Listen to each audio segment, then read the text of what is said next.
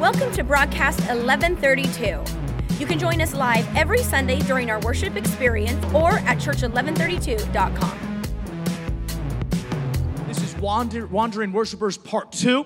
And so we're going to jump in. We read Matthew chapter 2, uh, verse 1 and 2 last week. I'm going to read it again for context. In, in, in verse 1, it says this After Jesus was born in Bethlehem in Judea during the time of King Herod, Magi or wise men from the east came to Jerusalem. And they asked, Where is the one who has been born king of the Jews? We saw his star when it rose, and we have come to worship him. I love this because the wise men didn't come for any other purpose except to worship. They didn't come to get something. They, they didn't come to receive something. They weren't coming, can't coming so baby Jesus could lay his hands on them. They, which would have been a cool thing, but you know, they came to worship. That was the motive of their search was not to find so that they could receive, but to find so that they could worship. When we're in this series, we're talking about worship. This is really key for us, is because sometimes I think we have the wrong idea of what worship is. I think that sometimes we really think that worship is for us, is that we worship so that we can receive something.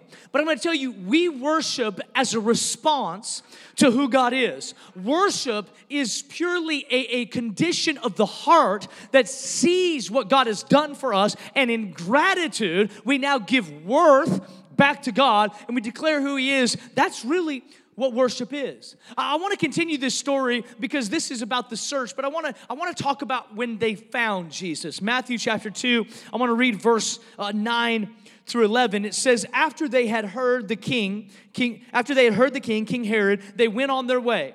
And the star they had seen when it rose went ahead of them until it stopped over the place where the child was.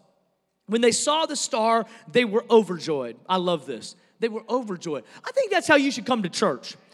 I think we should come before the Lord overjoyed. Not, not, not like forced in, not like barely, you know, just pulling ourselves together. I think we should be overjoyed. Not because we're something special or something great, but we get to worship someone great. Your situation might not be great, but your God is great. Your situation might not be totally the way you want it right now, but I'm gonna tell you, God's still faithful in the midst of it. So there's a reason to be overjoyed even in the midst of difficulty. It says, when they found the star, they were overjoyed. On coming to the house, they saw the child with his mother Mary, and they bowed down and they worshiped him. I hope you can catch that because these were wise men. They were magi, they, they, they were influential. And it says, when they found the child, the baby, they bowed down and they worshiped him. Then they opened their treasures and presented him with gifts of gold, frankincense, and myrrh. I, just want you to know this that, that worship does something to you. I, I, love worship because worship it has the ability to really move or shift your perspective from whatever you're going through onto who your God is. And I'm going to tell you that most of life's joy or peace comes from perspective, not actual situations. It's how I see God in my situation. It's how I see God in what I'm walking through currently that makes a difference in how I, the, the perspective that I have about my life. I'm, I'm just gonna tell you, when I moved to Texas, um, I, I, I, was sad in some ways because I was moving from the Northwest. I was moving from Washington State and Mount Rainier, which is beautiful, and, and, and to Texas, and, and there's not many mountains here. In fact, there are no mountains here and even the mountains that we call mountains are not mountains, okay? I, I, I was out of town uh, with somebody from our church, uh, this is years ago, and, and, and we were uh, on a trip going somewhere, and so, so we drive, and, and we kind of were up in some, maybe some hills, marginal, marginal hills, and they're like, Pastor, what do you think? And I'm like, what? what? And they're like, we have mountains too. And I'm like, immediately grieved in my spirit, pulled the car over, laid hands on him, began to pray. Because th- th- those aren't mountains. That's not what mountains are. He's never seen real mountains. I mean, we got to get this guy an airline ticket and we got to get him to go see what a real mountain is because that was not a mountain. That, that was like a, just like a mound. It was probably created by a bulldozer. And, and, and they're like, whoa, thank you, it's a mountain. It's, it's not a mountain. I'm, I'm just gonna tell you, sometimes you have to see something to believe it. You know, that is like so, sometimes seeing something it, it, it can shift your perspective. I, I remember uh, hiking on Mount Rainier. And, and, I'm just gonna tell you, I can tell you what a mountain is. I can tell you about this story. I could tell you uh, like, like how magnificent it is, how beautiful it is, how peaceful it is to be that high and to be on a mountain and, and, and, and, to be at that altitude and breathe in that air and to have the silence. I mean, just like nothing. And to look as far as you can around you, to be at a summit. I mean, it's beautiful. It's just something you can't recreate. And so I can tell you about it and be like, well, that's great. Like, I like mountains. It is, but it's different when you see it. If, if this guy that I was traveling with went with me and saw Mount Rainier, he would never call this mound of dirt in Texas a mountain again because his perspective would shift because of what he'd seen. Now, I'm gonna tell you something. The, the shepherds or the wise men were on a journey to see Jesus. Their goal in seeing him was to worship.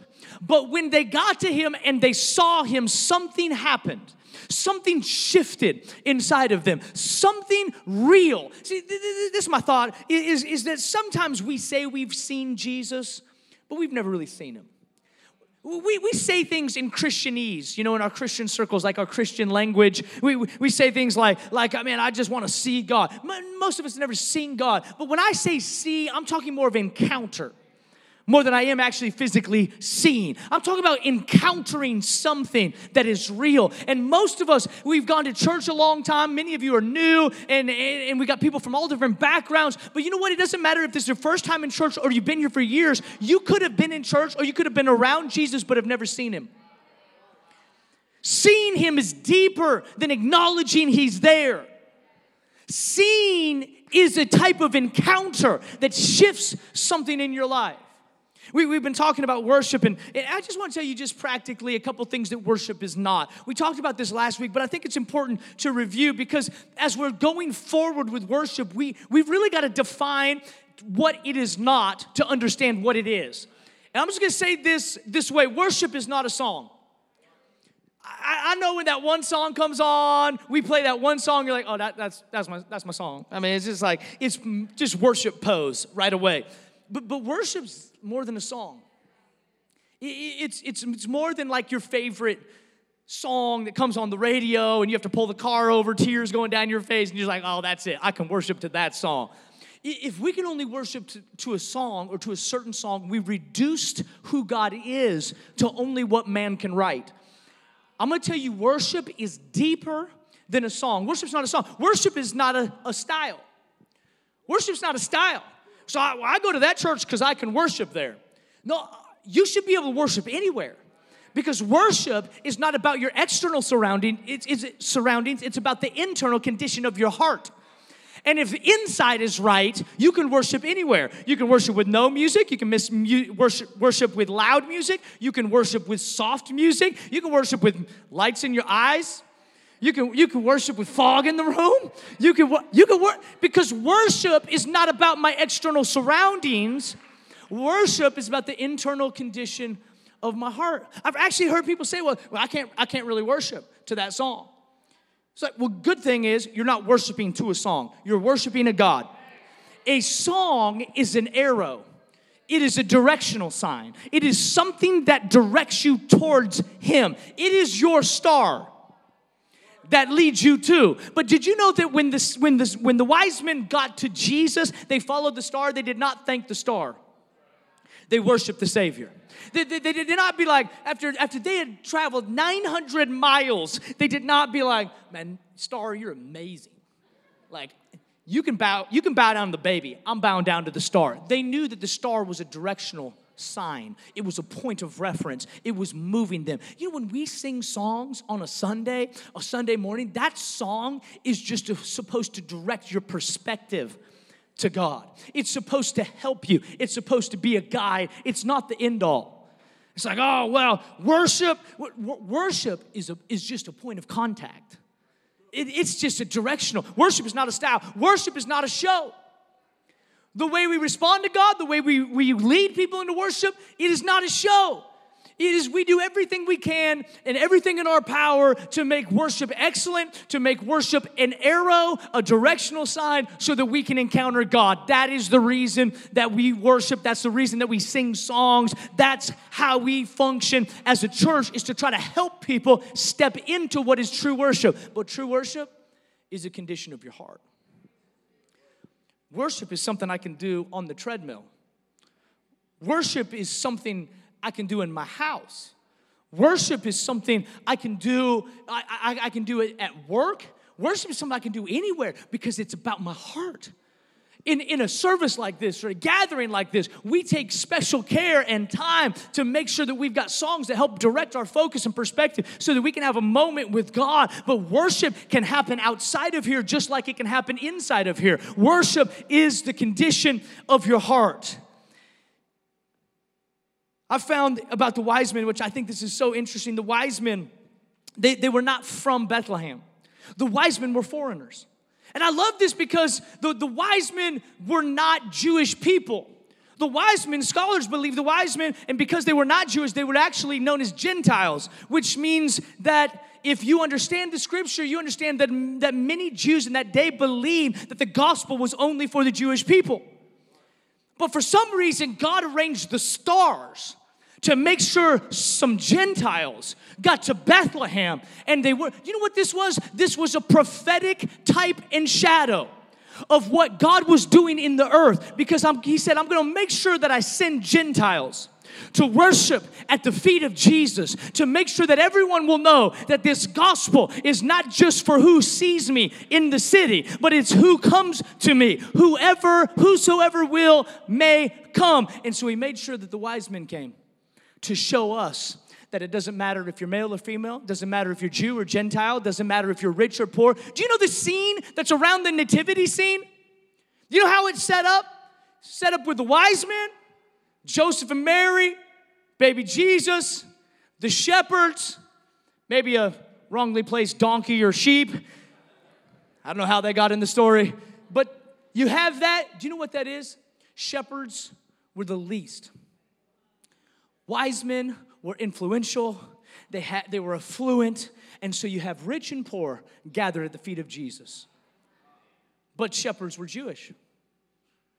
So they, they didn't have money, but they had access because of who they were. So now you have those who have access and those who don't have access. You've got those who are dignified and those who are undignified. At the feet of Jesus, this wasn't just by chance. This was not just how the stars aligned. This was because God was doing something on the earth and He was trying to get something through to us that it doesn't matter who you are, it doesn't matter what you've been through, it doesn't matter your history, it doesn't matter your skin color, it doesn't matter your ethnicity, it doesn't matter matter what language you speak. It doesn't matter if you're man or woman. It doesn't matter if you're young or old, rich or poor. Whosoever will may come. It was seen at the nativity scene. It was seen at the manger. Years before Jesus died, God put an exclamation point on whosoever will may come. I want to talk about the, the wise men and, and a couple of things that they did because this progression of worship, I think, is really the progression of encounter in our own lives. The, the, the first thing is, is they're on this search, we talked about this last week, that, that God showed them a sign in the star, and then they searched for Jesus, and, and the, their search ended up satisfying their soul.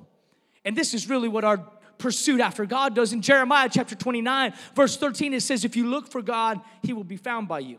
If you look for him with all your heart. This is a promise. God never promised that when you looked, you would find in that moment. He promised that if you looked, you would find. So there is a search that is involved in encountering God. We don't know when the moment's gonna happen, we don't know when the finding's gonna take place, but our journey in life is a pursuit after everything that God is. And so the wise men, when they showed up, it says that they saw Jesus. They saw him there.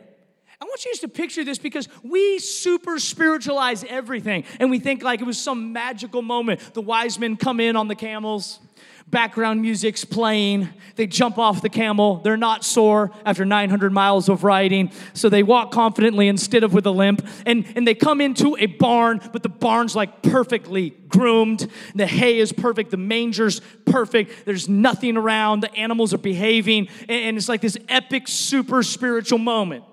It's probably not what happened. I would imagine the wise men are like, that's a star, that's a barn, that's a star, that's a barn, that's a star That must be here. And they go in, and, and Mary and Joseph, like we got, we just think of Joseph just like, hello. Are you the Magi from the East? Come and worship at the Messiah of the. Is Joseph, Joseph probably wasn't that. Joseph probably like insecure.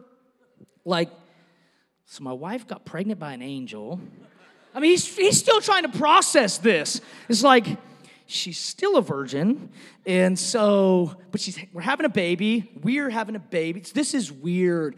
Joseph was not like super confident out there, like, like, oh yeah, the angel told me that she was gonna get pregnant by an angel, so that's that's that's normal. It's not normal. Right? Joseph was insecure. So here comes here comes the wise men and they stroll in here and they're expecting the Bible says that they talked to King Herod and King Herod said they told King Herod they were looking for the king of the Jews. Do you think when they walked into the barn and they saw the baby that that's what they thought the king of the Jews would be? But something happened when they saw him that caused them to begin to worship. Something happened in that moment that they were able to t- they were able to say who they knew he would be, not what they were currently seeing him as. They saw him. The wise men saw Jesus for the first time. Worship is a response to seeing who God is and what he has done for us. Worship is a response to seeing who God is. Let me just tell you this wherever you are in your journey with God, there's more to him there's more to him. And maybe you've been serving God all your life, but I'm just gonna tell you that you need to see him for the first time again. You need to see him fresh. You need to see him like with brand new eyes because we've got to do more than just come to service. We've got to do more than just worship. Like in a worship service, we've got to see who he really is because worship will be a, will be a response if we see him correctly. I think that many people just get caught up in going through the motions and we miss seeing him for who he is. If you see him, you will worship. See, if you see him, what do I mean see him? I mean encounter him. Maybe you've been walking with God for a long time, but you've never really encountered him. Maybe you've been around Jesus, you just never have known Jesus. Maybe you come to church, but you've never surrendered your life to Jesus. I don't know where you are in your journey, but this is so important is that you see him for who he is. You have a moment that you can think about where you encountered him, where you met him, where, where you had this, this, this, this exchange. This is what happened with the wise men. When they saw the baby, something happened. Something happened. And this is their response. I love this. Is they saw him, and then it says, and they bowed. Imagine the, the scene the baby, the animals, the mess, insecure Joseph. These wise men come in with gifts, funny hats. And they come and they see him, and when they see that baby, these wise men drop to their knees and they begin to worship. They bowed. They bowed down. The wise men ascribed authority to Jesus when they called him king, and they ascribed dignity to him when these wise, influential men bowed their knees to this baby. In this day and age, and even today, bowing is a sign of reverence. You don't bow to someone that's less than you, you bow to someone that's greater than you. And so they saw something in the baby that was greater than who they were, and it caused them to bow. They saw something in Jesus that was greater than the people that they were, and so it caused them to bow in reverence. Charles Spurgeon says this carnal eyes are blind, but these men saw the infinite in the infant, the Godhead gleaming through the manhood, the glory hiding beneath the swaddling bands. Undoubtedly, there was a spiritual splendor about this matchless child. Psalm 95 6 says, Come, let us bow down in worship. Let us kneel before the Lord our Maker. Have you ever wondered why especially in, in older church, people would always bow down. Do you know why they bow? Because the Bible says bow down. This is what we've been talking about worship. It's really interesting. You know why we sing? The Bible says to sing. You know why we shout? We've had people come to our church say, man, it's kind of a loud church. It's like people kind of like, like talk. They shout. It's like, it's crazy. It's kind of like, it's like they're happy.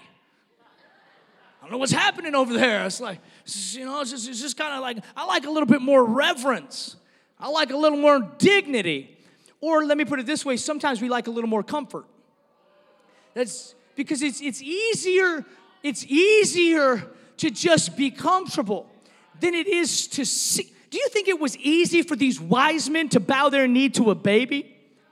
But they saw something in him that was greater than who they were, and so they bowed. And the reason that they worshiped was because they, they knew that he was the king. They knew that he was the coming Messiah. They knew because of prophecy, they knew because of the star, they knew that he was, even though he didn't look like it as a baby. So let me help some of you that are going through difficult situations in your life. You know what? God doesn't always look like the form that we want him to look like. But worship is worshiping who we know he is not what our current situation looks like. Worship is deciding that I will give you praise and I will give you worship in the midst of the storm, even if you look like a baby.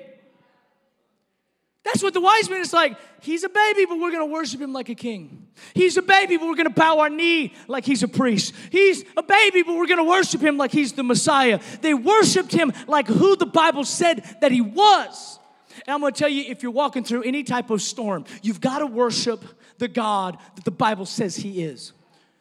Because sometimes it feels like God's distant, sometimes it feels like God's silent, sometimes it feels like God just can't even hear your prayers. So, in those moments, it's worshiping in faith that He is who He says He is. We worship with faith, believing that what the Bible says about Him is true. So, my worship doesn't always have to look like what I want it to look like, and it never really does look like what you want it to look like because it's faith. The Bible says, without faith, it is impossible to please God. So, this tells me the opposite is that when I have faith, it pleases God. Whenever you are going through a difficult time in your life and you choose to worship Him for who you know He is and not what your current situation is showing Him as, it's faith and it pleases God. I've seen some people walk through some really bad times in their life and never lose their worship. Do you know what that is? Faith. And you know what? God is pleased. Some of you, I know some of your stories that are in this room, and you've never lost your worship in the midst of storms, in the midst of heartache, in the midst of pain, in the midst of lawsuits, in the midst of loss. In the, you've never lost your worship. You know what that is? That's faith. And that faith pleases God. It's, when we worship, we don't worship because we have everything together. We don't come into worship and you look around, it's like, wow, everyone must, must be doing great except me. You ever felt like that? Coming to church and everyone's just like loving it, and you're like, wow, God must be blessing everyone else besides me. No, we do a, a worship called faith. We worship for what we know God is. We worship for what we know God's going to do. We worship not according to our current situation and current storm and current problem. We worship like the answer's already here. We believe like the provision is already here. We worship God for who we know that He is, not what my current situation is trying to tell me. It's interesting, the story is it says that they saw him, they bowed down, and then they begin to give him gifts. I mean, it was like this natural progression. For us, that would be not a natural progression because we worship usually to receive. But the wise men, when they saw Jesus, they had an encounter with this baby. And when they had that encounter, they dropped to their knees in reverence and they begin to give him gifts. In, in our church, we're, we talk about money a lot because Jesus talked about money a lot. We're never ashamed or we pull away from talking about money because you know it gets hot in the room and gets real quiet whenever you talk about money. We we don't give to get in this church. We give to give. We get to give. We are blessed. That's why we're blessing children in Oak Cliff. That's why we're sending mission teams all over the world. That's why we're expanding in campuses across the Metroplex. That's why we have a vision like we do, is because the, the, the, this, is, this thing is bigger than us. This is, this is what we really believe, is, is, is that it, it is bigger than who we are. But our generosity is not something like we give out of obligation. We give because God gave to us. That's what we do as a community is we are blessed. We're blessed by God. We're blessed to be his children. And I'm not just talking about financial provision. It's like, well, I got a lot of money so I can give. No, I'm talking about he saved me. He healed me. He, he chose me when no one else chose me.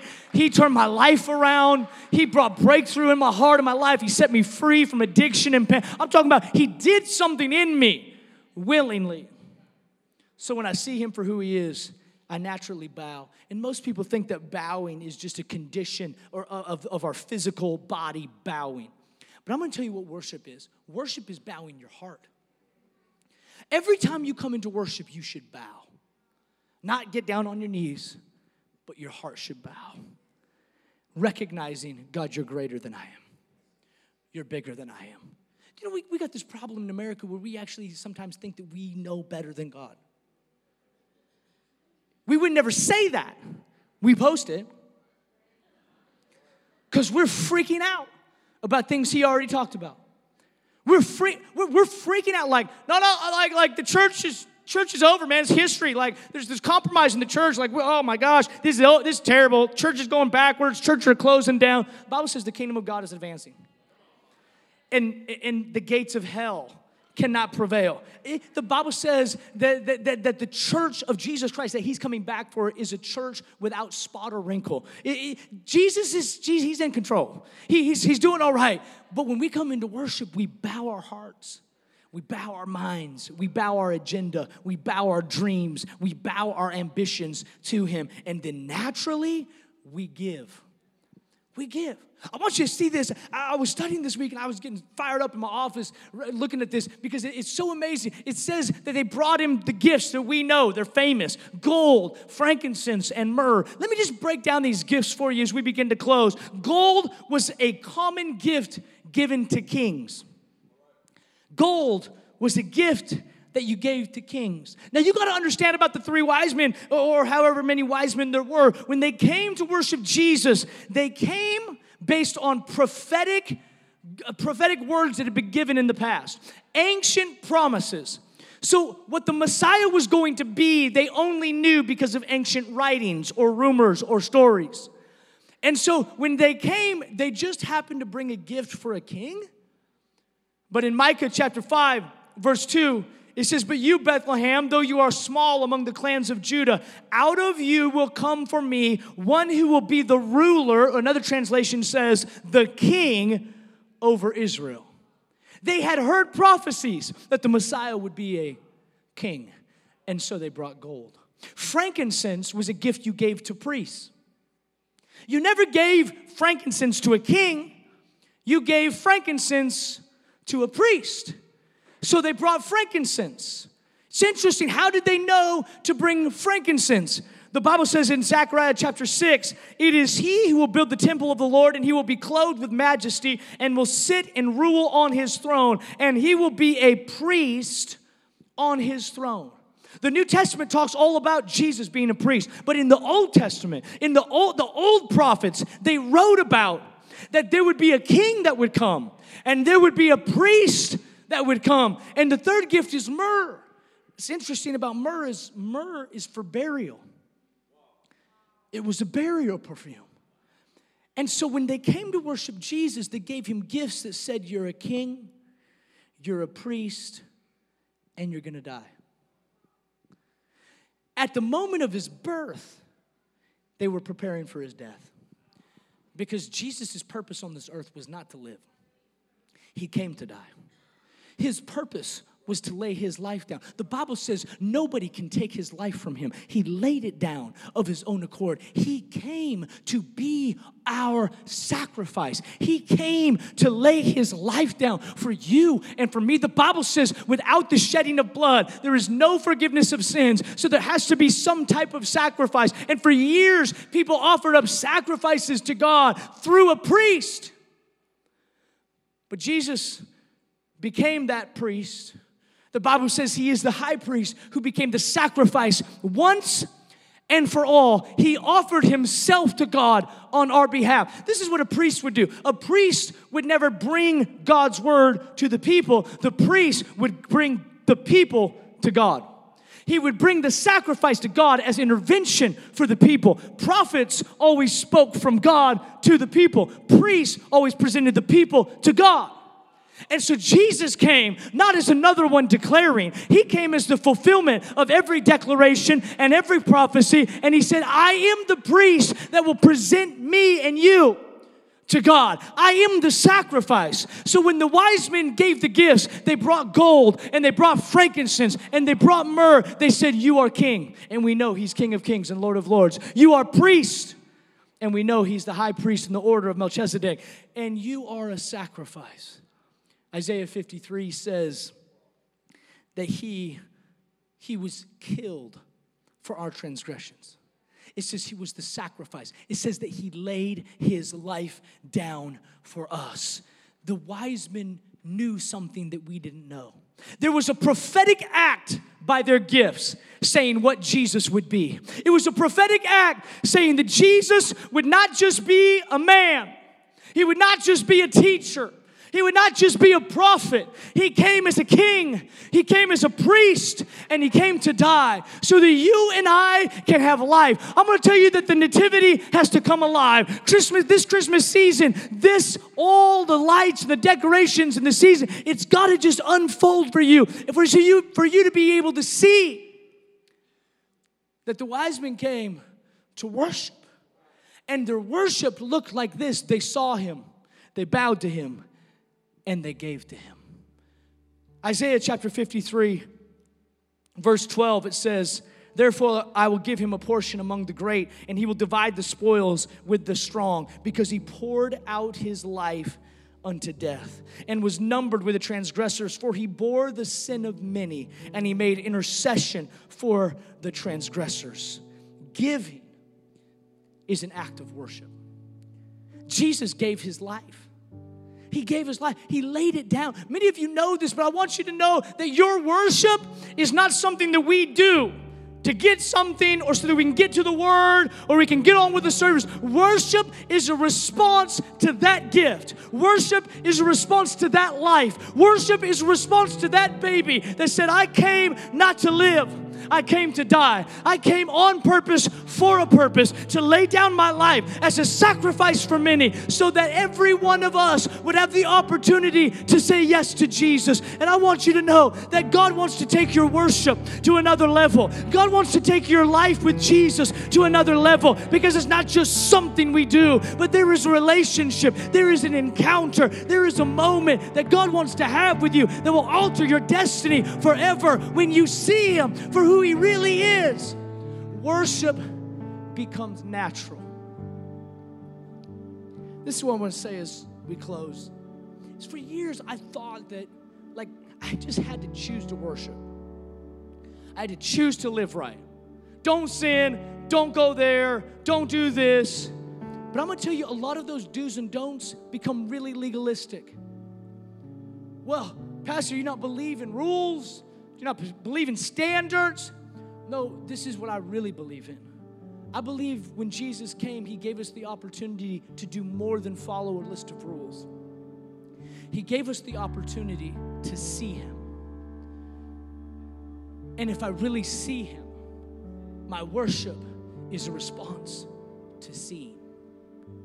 So now everything I do in my life, it's not me forcing Dustin to do it it's a response.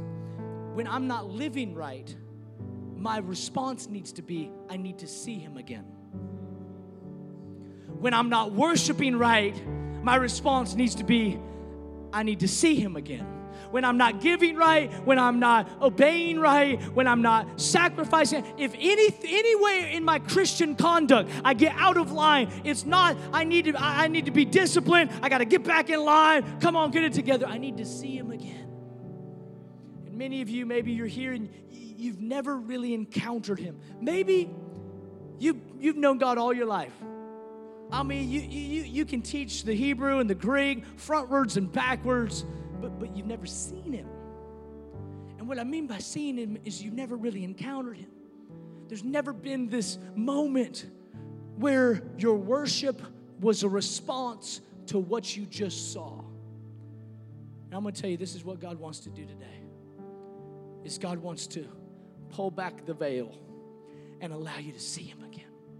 Maybe for the first time, God wants you to see Him again because your worship, your living for Him, everything that you do will come naturally if you see Him right. Thanks for listening. You can find out more about us at church1132.com.